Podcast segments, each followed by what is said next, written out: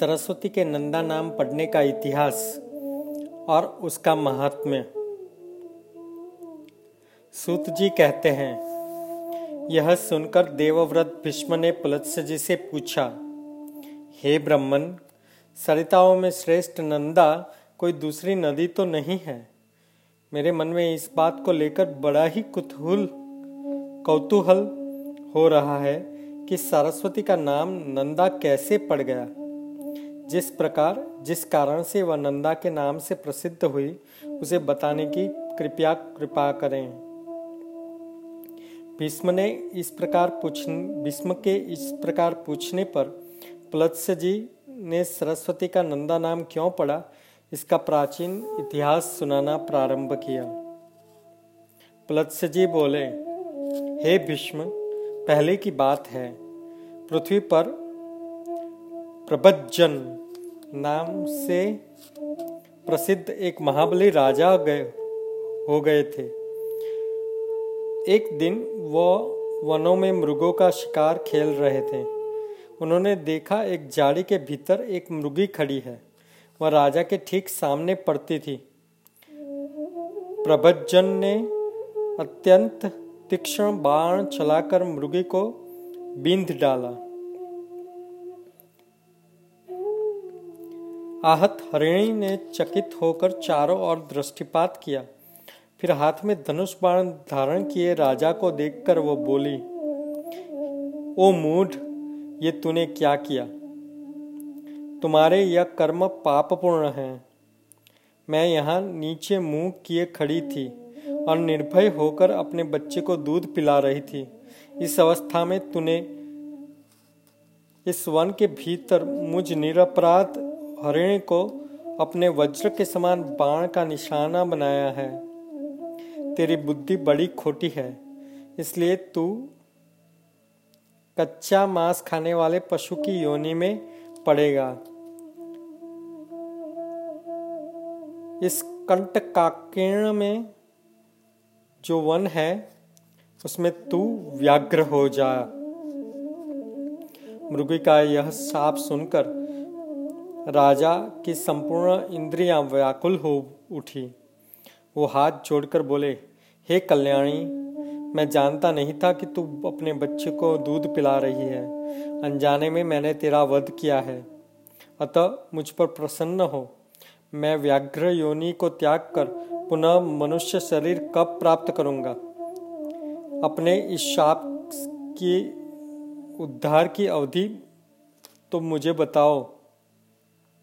राजा के ऐसा कहने पर मृगी बोली, हे राजन, आज से सौ वर्ष बीतने पर यहाँ नंदा नाम की एक गौ आएगी। उसके साथ तुम्हारा वार्तालाप होने पर इस श्राप का अंत हो जाएगा प्लत्स जी कहते हैं मृगु के कथा अनुसार राजा प्रभजन व्याघ्र हो गए। उस व्याघ्र की आकृति बड़ी ही घोर और भयानक थी। वह उस वन में काल के वशुभूत होकर मृगों, अन्य चौपायों तथा मनुष्यों को भी मार मार कर खाने और रहने लगा। वह अपनी निंदा करते हुए कहता था, हाय, अब मैं पुनः कब मनुष्य शरीर धारण करूँगा? अब से नीच योनि में डालने वाला ऐसा निंदनीय कर्म महान पाप नहीं करूँगा। अब इस योनि में मेरे द्वारा पुण्य नहीं हो सकता। एकमात्र हिंसा ही मेरे जीवन की वृत्ति है। इसके द्वारा सदा दुख ही प्राप्त होता है। किस प्रकार मृग की कही हुई बात सत्य हो सकती है? जब व्याघ्र को उस वन में रहते हुए सौ वर्ष पूर्ण हुए, तब एक दिन वो गौ का एक बहुत बड़ा झुंड वहाँ पे उपस्थित हुआ। वहाँ घास और जल की विशेष सुविधा थी। वहीं गौओं के आने के कारण, आने का कारण हुई। आते ही गौओं ने विश्राम के लिए बाढ़ लगा दी। ग्वालों ने जब बाढ़ लगा दी, तब रहने के लिए भी साधारण घर और स्थान की व्यवस्था करी। गोचर भूमि तो वहाँ थी ही। सबका पड़ाव पड़ गया। वन के पास के का स्थान गवों के रंभाने की भारी आवाज़ से गूंज उठा। मतवाले गोप चारों ओर से उस गो समुदाय की रक्षा करते थे। गौों के झुंड में बहुत ही रुष्ट पुष्ट तथा संतुष्ट रहने वाली गाय थी। उसका नाम था नंदा। वह इस झुंड में प्रधान थी और सबसे आगे निर्भय होकर वो चलती थी। एक दिन अपने झुंड से वो बिछड़ गई। और चढ़ते चढ़ते वो व्याघ्र के सामने आ पहुँची। व्याघ्र उसे देखते ही बोला, खड़ी रह खड़ी रह। कहता हुआ वो उसकी ओर दौड़ा और निकट आकर बोला, आज विधाता ने तुझे मेरे ग्रास नियत किया है, क्योंकि तू स्वयं ही यहाँ आकर उपस्थित हुई है। व्याघ्र का यह रोंगटे खड़े करने देने वाला निष्ठुर वचन सुनकर उस गाय को चंद्रमा के समान कांति वाले अपने सुंदर बछड़े की याद आने लगी। उसका गला भराया। वह गदगद स्वर से अपने पुत्र के लिए हुंकार करने लगी। अब गौ को अत्यंत दुखी और क्रंदन करते देखकर व्याघ्र बोला, अरे गाय, संसार में सब लोग अपने कर्मों का ही फल भोगते हैं। तू स्वयं मेरे पास आप पहुँची है। इससे जान पड़ता है कि तेरी मृत्यु आज नियत है। फिर व्यर्थ में शोक क्यों करती है? अच्छा तू मुझे बता, तू क्यों रो रही है? व्याघ्र का प्रश्न सुनकर नंदा ने बोला, हे व्याघ्र, तुम्हें नमस्कार हो। मेरा सारा अपराध क्षमा करो। मैं जानती हूँ मैं तुम्हारे पास आई हूँ। तुम्हारे पास हुए प्राणी की रक्षा असंभव है। अतः मैं अपने जीवन के लिए शोक नहीं करती। मृत्यु तो मेरी एक न एक दिन होने ही वाली है। फिर किस लिए क्या चिंता? किंतु मृगराज, अब, अभी नई अवस्था में एक बछड़े को मैंने जन्म दिया है। पहली बियान का बछड़ा होने के कारण वह मुझे बहुत ही प्रिय है। मेरा बच्चा अभी दूध पीकर ही जीवन चलाता है। घास को वो सूंघता भी नहीं। इस समय वह गोष्ठ में बंधा हुआ है। भूख से पीड़ित होकर वो मेरी प्रतीक्षा कर रहा होगा।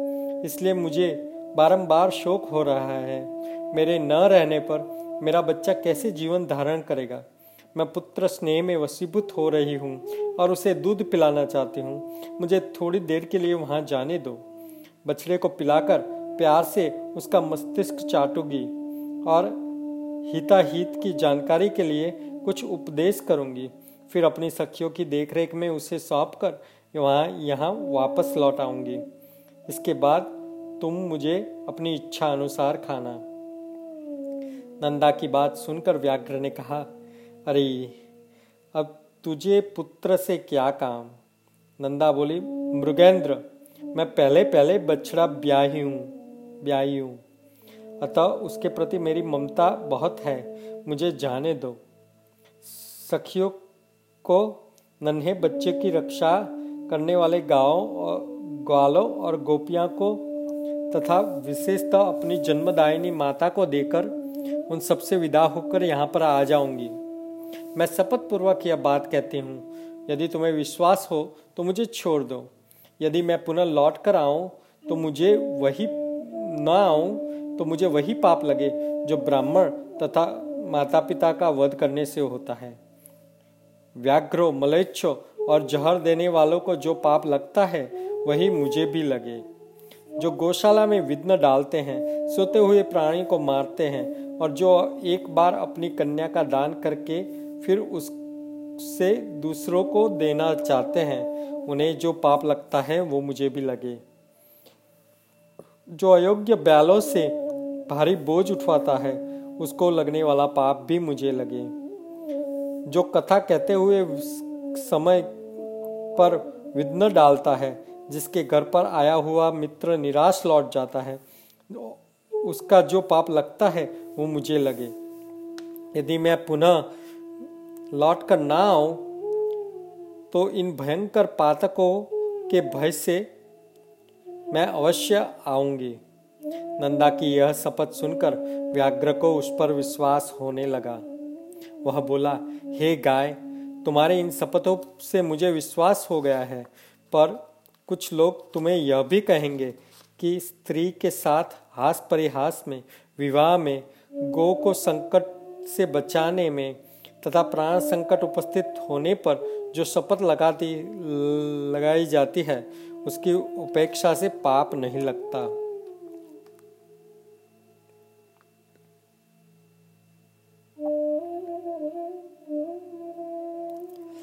किंतु तुम इन बातों पर विश्वास न करना। इस संसार में कितने ही ऐसे नास्तिक हैं जो मूर्ख होते हुए अपने को पंडित समझते हैं और तुम्हारी बुद्धि को क्षण भर में भ्रम में डाल देंगे, जिनके चित्त पर अज्ञान का पर्दा पड़ा रहता है। वे क्षुद्र मनुष्य कृतक पूर्ण युक्तियों द्वारा और दृष्टांतों से दूसरों को मुँह में डालने वाले होते हैं। इसलिए तुम्हारी बुद्धि में यह बात नहीं आनी चाहिए कि मैंने शपथों द्वारा व्याघ्र को ठग लिया है। तुमने ही मुझे धर्म का सारा मार्ग दिखाया है। अतः इस समय तुम्हारी जैसी इच्छा हो, वो करो। नंदा बोली, हे साधो, तुम्हारा कथन ठीक है। तुम्हें कौन ठग सकता है? जो दूसरों को ठगना चाहता है, वही अपने आप को ठगता है। व्याघ्र ने कहा, हे गाय, अब तुम जाओ।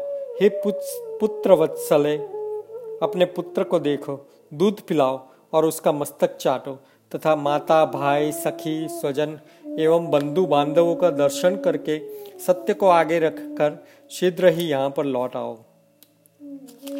जी कहते हैं, वह पुत्र वत्सला धेनु बड़ी सत्यवादिनी थी पूर्वोत्तक प्रकार से शपथ करके वह व्याघ्र की आज्ञा ले चुकी थी। तब गोष्ठ की ओर वो चली। उसके मुख पर आंसुओं की धारा बह रही थी। वह अत्यंत दीन भाव से काँप रही थी। उसके हृदय में बड़ा दुख था। वह शोक के समुद्र में डूबकर बारंबार डकारती थी। नदी के किनारे गोष्ठ पर पहुंचकर उसने सुना, बछड़ा पुकार रहा है। आवाज़ कान में पड़ते ही वह उसकी ओर दौड़ी। और वह उसकी निकट पहुंचकर नेत्रों से आँसू बहाने लगी। माता को निकट में पाकर बछड़े की सक... बछड़े ने शंकित होकर पूछा, हे माँ, आज क्या हो गया है? मैं तुम्हें प्रसन्न नहीं देख रहा। तुम्हारे हृदय में शांति नहीं दिखाई दे रही। तुम्हारी दृष्टि में व्यग्रता है। आज तुम्हें अत्यंत भय दिखाई पड़ता है। नंदा बोली, हे बेटा, स्तन स्तनपान कर स्तनपान करो। यह हम लोगों की अंतिम भेंट है। अब से तुम्हें माता का दर्शन दुर्लभ हो जाएगा। आज एक दिन मेरा दूध पीकर कल सवेरे किसका पियोगे? हे वत्स, मुझे अभी लौट जाना होगा। मैं शपथ करके आई हूँ। भूख से पीड़ित व्याघ्र को मुझे अपना जीवन अर्पण करना है। बछड़ा बोला, हे माँ, तुम जहाँ जाना चाहती हो, वहाँ मैं भी चलूँगा। तुम्हारे साथ मेरा भी मर जाना ही अच्छा है। तुम न रहेगी, रहोगी तो मैं अकेले भी तो मर जाऊँगा। फिर साथ में क्यों न मरूं? यदि बाघ तुम्हारे साथ मुझे भी मार डाले तो निश्चय है मुझको वह उत्तम गलती मिलेगी, जो मातृभक्त पुत्रों को मिला करती है। अतः मैं तुम्हारे साथ अवश्य चलूँगा। माता के साथ बिछड़े हुए बालक को का जीवन का क्या प्रयोजन है? केवल दूध पीकर रहने वाले बच्चों के लिए माता के समान दूसरा कोई बंधु नहीं है।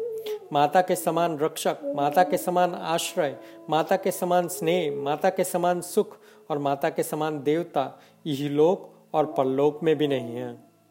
यह ब्रह्मा जी के स्थाप, का स्थापित किया हुआ परम धर्म है। जो पुत्र इसका पालन करते हैं, उसकी उत्तम गति प्राप्त होती है। नंदा ने कहा, हे बेटा, मेरी मृत्यु नियत है, तुम वहाँ न आना। दूसरे की मृत्यु के साथ अपने जीवों की मृत्यु नहीं होती। जिसकी मृत्यु नियत है, उसी की मृत्यु होती है। तुम्हारे लिए माता का यह उत्तम एवं अंतिम संदेश है।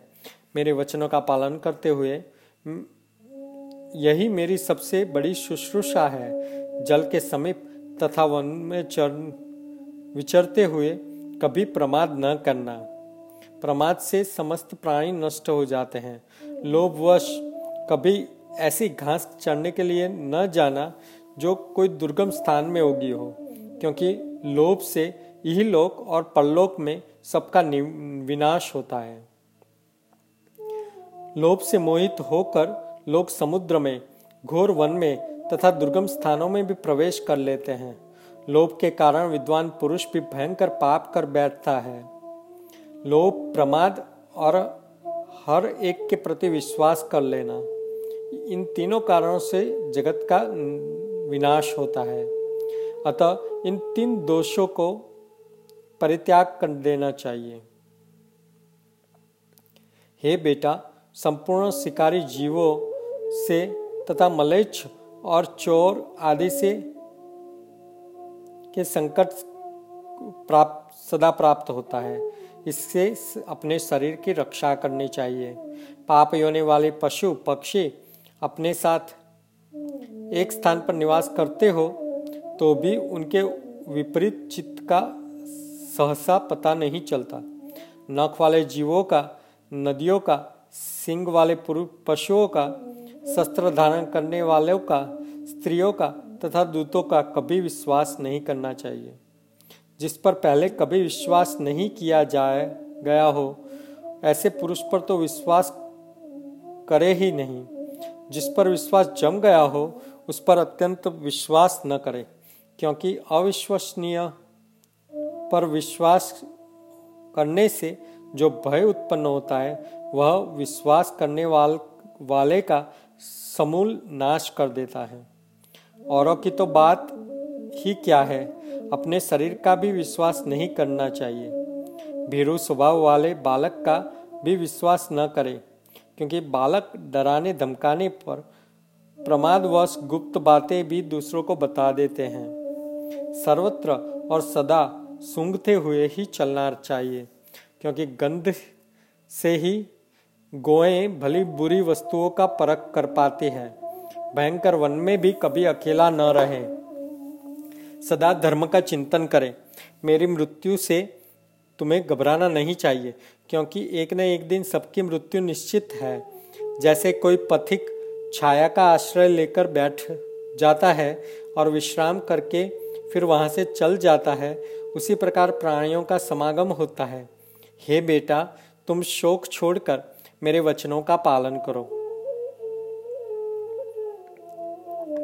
पलत्स्य जी कहते हैं, यह कहकर नंदा का पुत्र मस्तक, नंदा पुत्र का मस्तक सूंघ कर उसे चाटने लगी और अत्यंत शोक से वशुभुत हुई, डबडबाई हुई, आँखों से बारंबार लंबी सांस लेने लगी। तदंतर बारंबार पुत्र को निराह निहार कर अपनी माता, सखियों तथा गोपियों के पास जाकर वो बोली माता जी मैं अपने झुंड में आगे चढ़ती हुई चली जा रही थी। इतने में मेरे सामने एक व्याघ्र आ पहुँचा। मैंने उसको सौगंध खाकर उसे लौटने का विश्वास दिलाया है। तब उसने मुझे छोड़ दिया है। मैं बेटे को देखने आई थी। आप लोगों से मिलने के लिए आई थी। अब मैं फिर वहाँ जा रही हूँ। मैंने अपने दुष्ट स्वभाव के कारण तुम्हारा जो जो अपराध किया है, वह सब क्षमा करना। अब अपने इस नाती को लड़का करके मानना। सखियों की ओर मुड़कर वो बोली, प्यारी सखियों, मैंने जानकर और अनजाने में तुमसे कोई अप्रिय बात कह दी हो या कोई अपराध किया हो तो इसके लिए तुम सब मुझे क्षमा करना। हो तुम सब संपूर्ण सद्गुणों से युक्त हो। तुमने सब कुछ देने की शक्ति है। मेरे बालक पर सदा क्षमा भाव रखना। मेरा बच्चा दीन, अनाथ और व्याकुल है, इसकी रक्षा करना। मैं तुम्हारी, तुम्हारे लोगों को, मैं तुम्ही लोगों को उसे सौंप रही हूँ।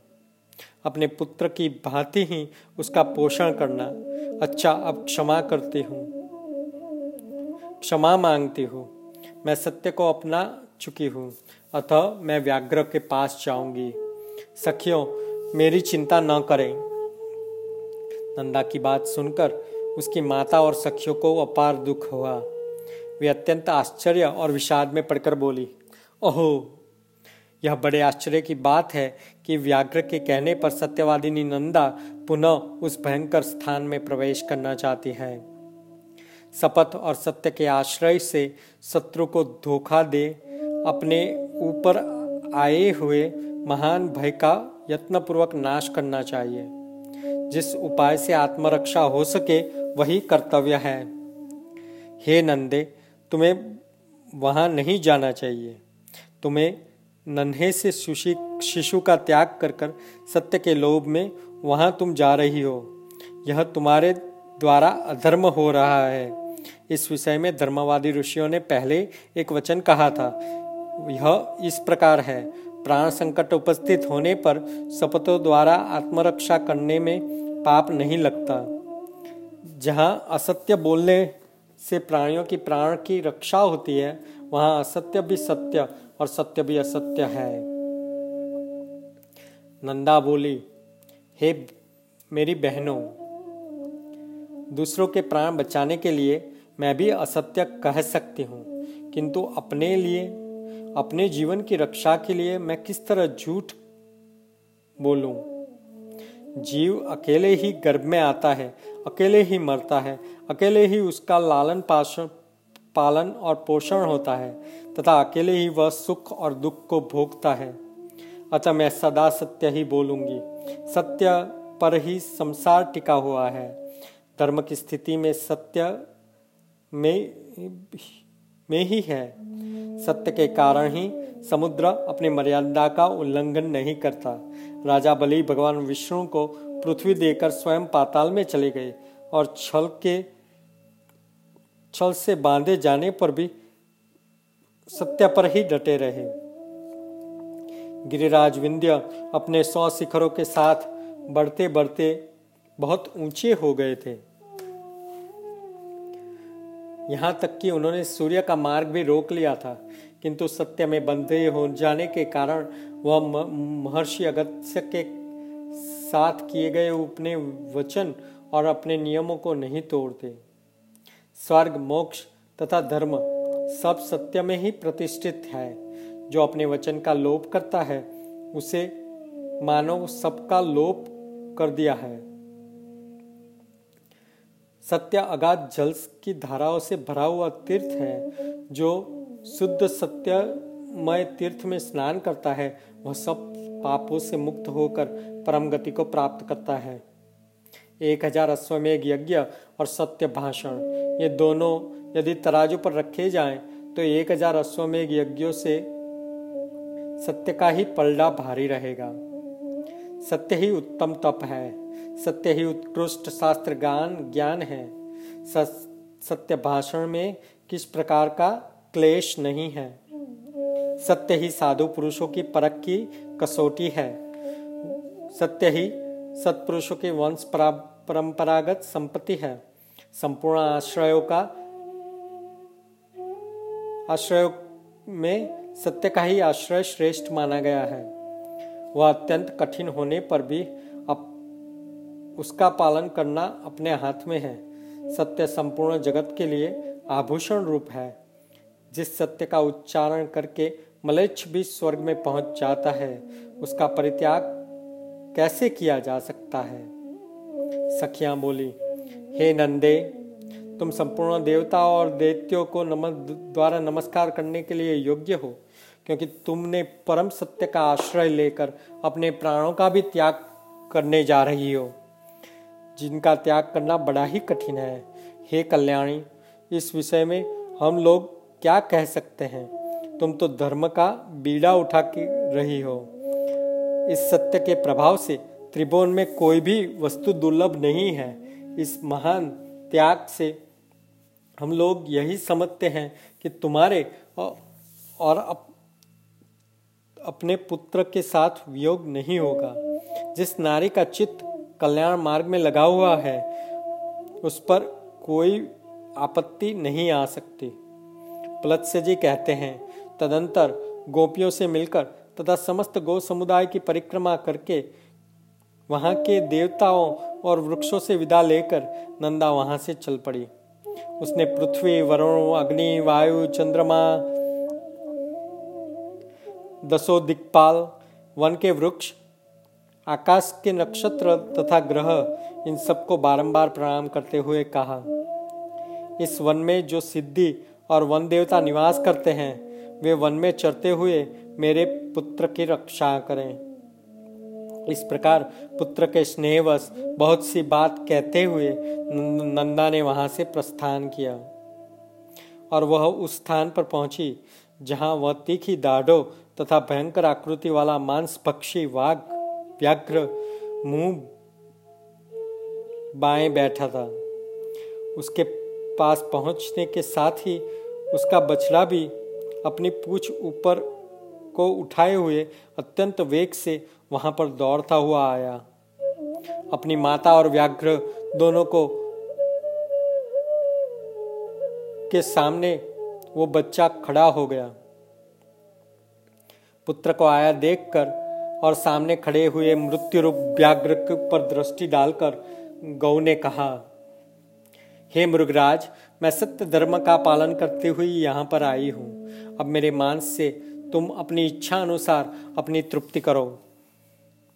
व्याघ्र बोला, हे गाय, तुम बड़ी सत्यवादी नहीं निकली। हे कल्याणी, तुम्हारा स्वागत है। सत्य का आश्रय करने वाले प्राणी का कभी भी अमंगल नहीं हो सकता।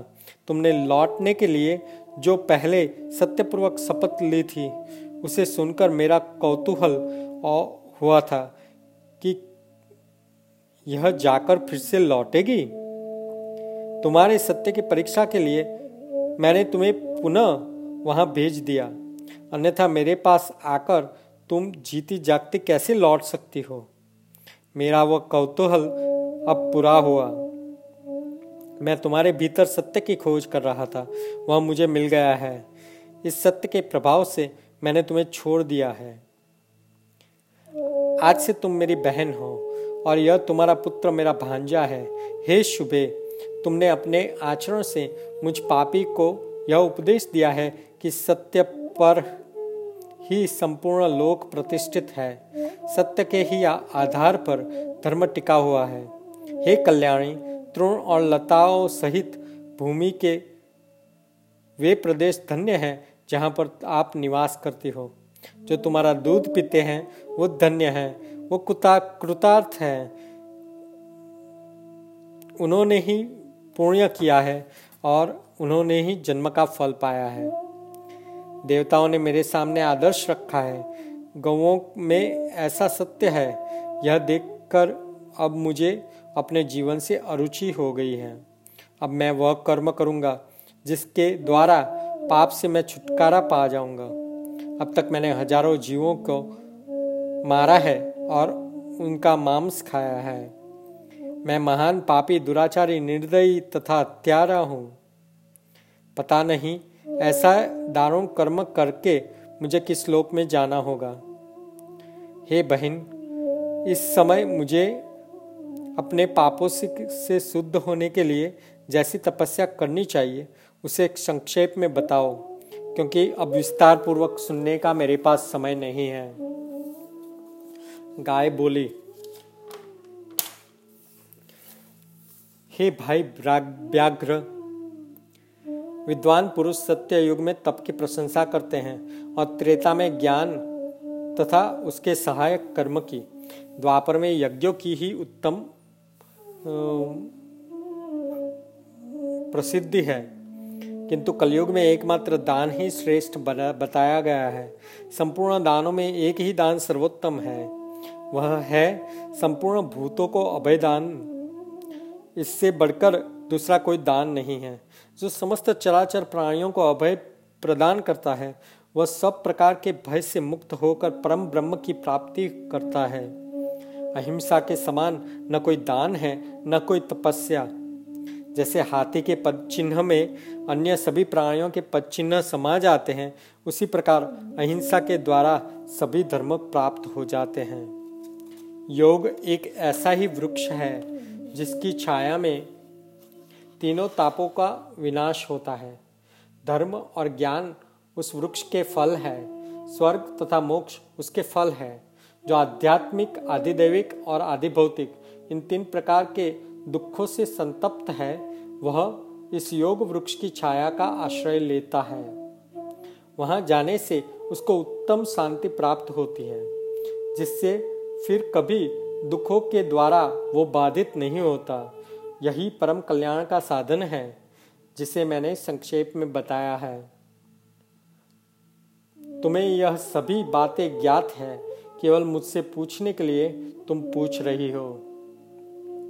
व्याघ्र ने कहा पूर्व काल में मैं एक राजा था, किंतु एक मृगी के श्राप में बंद कर मैंने व्याघ्र का शरीर धारण किया। तब से निरंतर प्राणियों का वध करते हुए मैं ये सारी बात भूल गया था। इस समय तुम्हारे संपर्क में आकर और उपदेश से यह सब मुझे स्मरण में आ गया है। तुम भी अपने इस सत्य के प्रभाव से उत्तम गति प्राप्त करोगी। अब मैं तुम्हें एक और प्रश्न पूछना चाहता हूँ। मेरे सौभाग्य से तुमने आकर मुझे धर्मों का स्वरूप बताया है, जो सत्पुरुषों के मार्ग में प्रतिष्ठित है। हे कल्याणी, तुम्हारा नाम क्या है? नंदा बोली, मेरे मेरे जूत के स्वामी का नाम नंद है। उन्होंने ही मेरा नाम नंद रखा है, नंदा रखा है। पुलत्स्य जी कहते हैं, नंद, नंदा का कान में पड़ते ही राजा प्रभजन श्राप से मुक्त हो गए। उन्होंने पुनः बैल पुनः बल और रूप में संपन्न राजा का शरीर प्राप्त कर लिया। इसी समय सत्य भाषण करने वाली यशस्वी नंदा का दर्शन करने के लिए साक्षात धर्मजी वहाँ आए और इस प्रकार बोले, हे नंदे, मैं धर्म हूँ। तुम्हारी सत्यवाणी से आकृष्ट होकर यहाँ पर आया हूँ। तुम मुझसे कोई भी श्रेष्ठ वर मांग लो। धर्म के ऐसा कहने पर नंदा ने वह वर मांगा, हे धर्मराज, आपकी कृपा से पुत्र सहित मैं उत्तम पद को प्राप्त हूँ। तथा यह स्थान मुनियों को धर्म प्रदान करने वाला शुभ तीर्थ बन जाए। हे देवेश्वर, यह सरस्वती नदी आज से मेरे ही नाम से प्रसिद्ध हो, इसका नाम नंदा पड़ जाए। आपने वर देने को कहा है, इसलिए मैं यही वर मांग रही हूँ। पुत्र सहित देवी नंदा तत्काल सत्यवादियों के उत्तम लोक में जाने लगी। राजा प्रभजन भी अपने पूर्वोपार्जित राज्य को प्राप्त करके नंद प्राप्त कर, करके राज्य करने लगे। नंदा सरस्वती के तट से स्वर्ग को गई तथा उसने धर्मराज को इस आशय का वरदान भी मांगा। इसलिए विद्वानों ने वहाँ सरस्वती का नाम नंदा रख दिया है। जो मनुष्य वहाँ आते हैं, वो सरस्वती का नाम उद्धारण, उच्चारण मात्र कर लेता है। वह जीवन भर सुख प्राप्त करता है। मृत्यु के पश्चात वह देवता होता है। स्नान और जलपान करने के लिए सरस्वती नदी मनुष्यों के लिए स्वर्ग की सीढ़ी बन जाती है। अष्टमी के दिन जो लोग एकाग्रचित होकर सरस्वती में स्नान करते हैं, वे मृत्यु के बाद स्वर्ग में पहुंचकर सुख का आनंद उठाते हैं। सरस्वती नदी सदा ही स्त्रियों को सौभाग्य प्रदान करने वाली है। तृतीया को यदि उसका सेवन किया जाए तो वह विशेष सौभाग्यदायिनी होती है। उस दिन उसके दर्शन मात्र से ही मनुष्य को पाप राशि से छुटकारा मिल जाता है। जो पुरुष उसके जल का स्पर्श करते हैं, उन्हें ही मुनीश्वर मानना चाहिए। वहाँ चांदी दान करने से मनुष्य रूपवान होता है। ब्रह्मा जी की पुत्री यह सरस्वती नदी परम पावन पुण्य शलीला है और वह नंदा नाम से प्रसिद्ध है।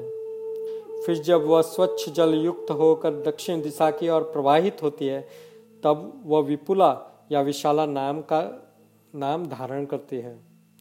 और वहीं से कुछ दूर आगे जाकर वह पुनः पश्चिम दिशा की ओर मुड़ जाती है। वहाँ से सरस्वती की धारा प्रकट देखी जाती है। उसके तटों पर अत्यंत मनोहर तीर्थ और देव मंदिर है, जो मुनियों और सिद्ध पुरुषों को, के द्वारा भली भांति सेवित है।